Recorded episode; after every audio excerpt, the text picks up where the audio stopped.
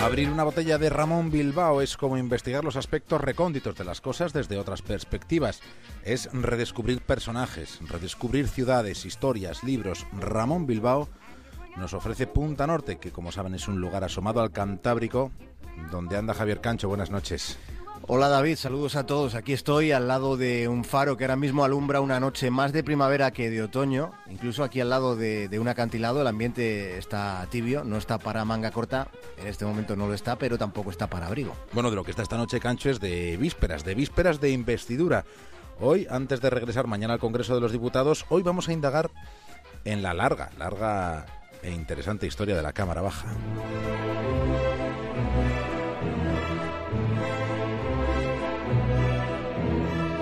El Parlamento es un lugar metafórico, es el enclave donde se deposita la soberanía del pueblo, pero también es un lugar en el que hay retretes. Quizá alguno de nuestros oyentes se habrá preguntado, se habrá planteado alguna vez una inquietud casi morbosa.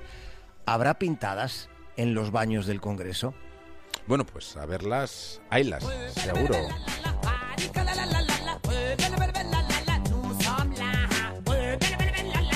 La Cámara Baja está en un palacio, en el Palacio de las Cortes, y como en todo palacio, bueno, hay muchos rincones donde suceden situaciones que nunca conoceremos.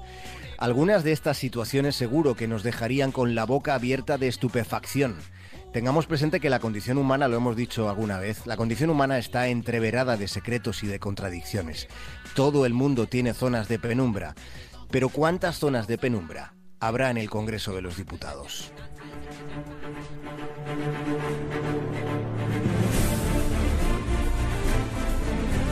Javier Cancho, habiendo bar, habiendo bares, ¿cómo no va a haber zonas de penumbra? Sí, un bar, un bar por lo menos conocido en su origen, ya sabes, David, como el merendero del cojo. La verdad es que suena más bien a, taberna de bucaneros, aunque el motivo de que se le pusiera este nombre está relacionado con el conde de Romanones, que fue un señor que caminaba, digamos, con el, con el paso dislocado. Acordémonos que el edificio antiguo del Congreso se inaugura en 1850 y que años después, en los comienzos del siglo XX, siendo Romanones el presidente de la Cámara, es él quien ordena que se habilitara un espacio donde sus señorías pudieran tomar un café o lo que se terciase.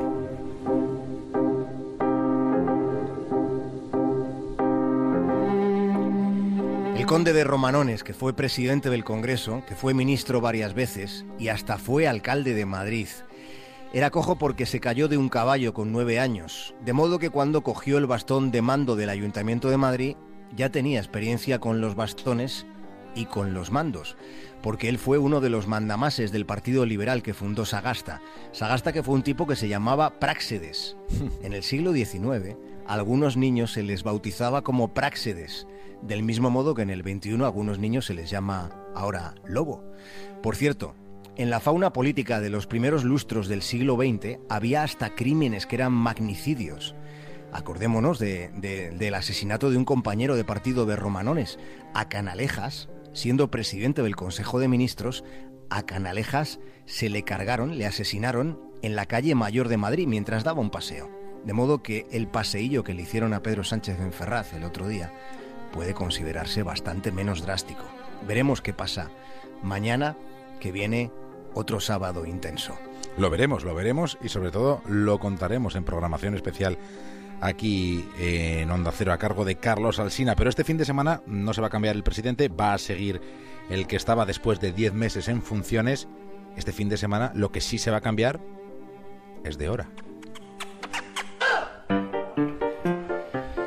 Sí, en la madrugada del domingo a las 2 serán las 3. Siempre me ha maravillado este tipo de expresiones así tan ufanas. O sea que a las 2 serán las tres, así como si nada. Habrá dos momentos en uno. Esto es casi física cuántica. Se esfuma de repente una hora de nuestras vidas. Siendo esto inquietante, es mucho peor, pero bastante peor si haces boletines de radio en la madrugada de los fines de semana y llega ese fin de semana del año en el que a las tres vuelven a ser las dos. Y hay que hacer un boletín diferente para la misma hora que se ha repetido dos veces en la, en la misma madrugada. Y todo esto mientras tus amigos están de juerga. Yo todavía tengo pesadillas con este asunto, David. Bueno, el mundo del boletín de madrugada, el mundo del boletín de fin de semana, es vivir muy contracorriente. Mucho, mucho, mucho. El caso es que este fin de semana, como tú has dicho, vamos a cambiar de hora, no vamos a cambiar de presidente, aunque el presidente deje de estar en funciones. Ojo con la hora y con el presidente, porque este presidente que va a dejar de estar en funciones tiene voluntad de cambiar la hora. Voy a explicarlo. Rajoy tiene interés en que España recupere el uso horario que nos corresponde por la ubicación geográfica que tenemos. Y esa modificación podría darse con el gobierno que vaya a nombrar la semana que viene. Bueno, ese cambio podría darse durante los próximos tres años.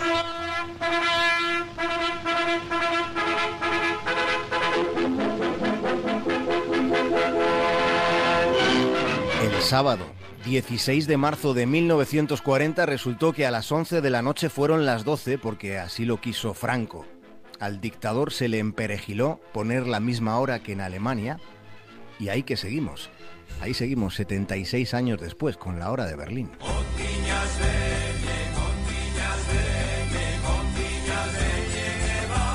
Vamos, que nos deja situaciones tan desconcertantes como la que se da en Vigo, donde tienen la misma hora que en Varsovia. Será por la V. está- Sí, sí, sí. Tienen la misma hora que en Varsovia, que está a 3.200 kilómetros, allí en la mismísima Polonia. En Vigo tienen la misma hora que en Varsovia, pero una hora más que en Oporto, estando Oporto a solo 150 kilómetros. Puede salir de Vigo a las 10 de la noche y llegar a Oporto a las 10 y 10 de la noche. Este sinsentido es por Franco. Habéis de permitirme que por unos cortos minutos penetre en la intimidad de vuestros hogares para agradeceros de todo corazón el gesto colectivo con el que habéis refrendado la ley orgánica del Estado, abriendo así una nueva y ancha vía para el futuro de España. La gente refrendaba leyes orgánicas en casa. Así penetraba Franco por una nueva y ancha vía en la intimidad de los hogares de España.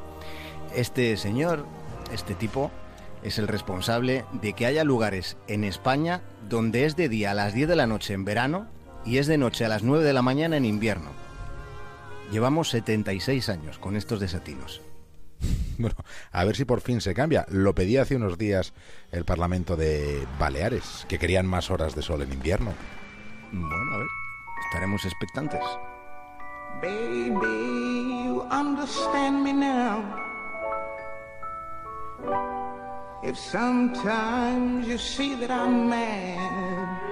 ¿Tienes planes para el fin de semana, Javier Cancho? Alguno, alguno tengo, ¿eh? Alguno tengo. Y no pasan por quedarme en casa. Pues- Eh, tú tienes, ¿no? También. Yo también pasan por pasarme por el Congreso de los Diputados mañana a las 6 de la tarde para contar Os escucho. Os escucharé con atención. para contar el final de una película que, que ya conocemos, que es que Mariano Rajoy volverá a ser elegido presidente del gobierno 10 meses después. Madre mía. Los entresijos son el interés, ¿no? Nunca mejor dicho lo de los entresijos. A ver. E incluso los zarajos. Javier Cancho, hasta el lunes. Un abrazo.